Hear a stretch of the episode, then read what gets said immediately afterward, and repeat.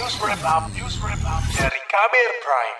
Saudara, data pemilih saat pemilu rentan diretas itu terlihat pada beberapa penyelenggaraan pemilu sebelumnya. Pada 2014 misalnya ada lebih dari juta data pemilih diretas dan disalahgunakan. Kebocoran data terus berulang di penyelenggaraan pemilu berikutnya. Berikut catatan KBR mengenai kebocoran data saat pemilu, laporan disusun Safira Aurelia. Data 100 juta daftar pemilih diduga diretas Biorka dari website Komisi Pemilihan Umum KPU pada 2022 atau dua tahun sebelum pemilu 2024. Data itu kemudian dibagikan sebagian ke forum online dan dijual seharga 5.000 dolar Amerika atau setara 74,4 juta rupiah. Data yang diduga diretas terdiri dari NIK atau nomor induk kependudukan, nomor KK atau kartu keluarga, nama lengkap, alamat domisili, hingga keterangan status disabilitas. Saat itu Komisi Pemilihan Umum atau KPU membantah. Anggota KPU Betty Epsilon Idrus mengklaim data-data yang diretas tidak sesuai data yang dimiliki penyelenggara pemilu. Data rekonstruksi itu kami tidak tahu bagaimana cara membuatnya karena sekali lagi polanya bukan pola yang dilakukan oleh Komisi Pemilihan Umum termasuk juga eh, kode-kode uh, yang dibuat di situ tidak sama sekali uh, berasal dari KPU. Anggota KPU Betty Epsilon Idrus menyatakan bakal mewaspadai potensi ancaman keamanan data pemilih untuk pemilu 2024. Salah satunya dengan memperkuat koordinasi dan membentuk gugus tugas keamanan siber KPU KPU menggandeng Direktorat Tindak Pidana Siber Mabes Polri, Badan Siber dan Sandi Negara, Badan Intelijen Negara, hingga Kementerian Kominfo untuk mengamankan data pemilih. Dugaan kebocoran data juga terjadi pada 2022. Saat itu, Perkumpulan untuk Pemilu dan Demokrasi Perludem mengatakan ada sebuah akun Twitter atau X at Under the Bridge mengklaim bahwa memiliki ratusan juta data kependudukan yang diduga berasal dari formulir A3 KPU yang isinya tentang daftar pemilih tetap atau DPT Pemilu Legislatif 2014.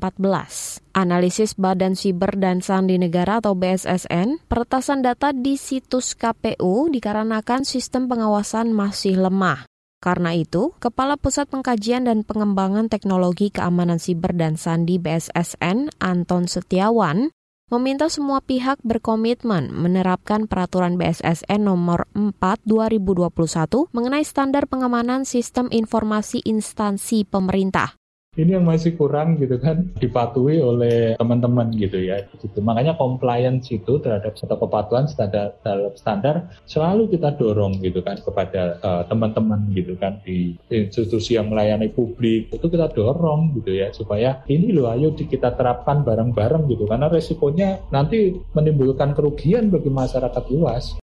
Anton Setiawan menyebut BSSN telah berkomunikasi dan melakukan sosialisasi secara intensif kepada seluruh instansi pemerintah terkait pengamanan data pribadi. Sementara itu, Kementerian Komunikasi dan Informatika Kominfo menyebut pengesahan Undang-Undang Perlindungan Data Pribadi atau UU PDP sebagai upaya nyata mengatasi peretasan data yang marak terjadi di Indonesia. Juru bicara Kominfo Usman Kansong mengatakan, UU PDP telah mengatur terkait mekanisme dan pertanggungjawaban pihak terkait.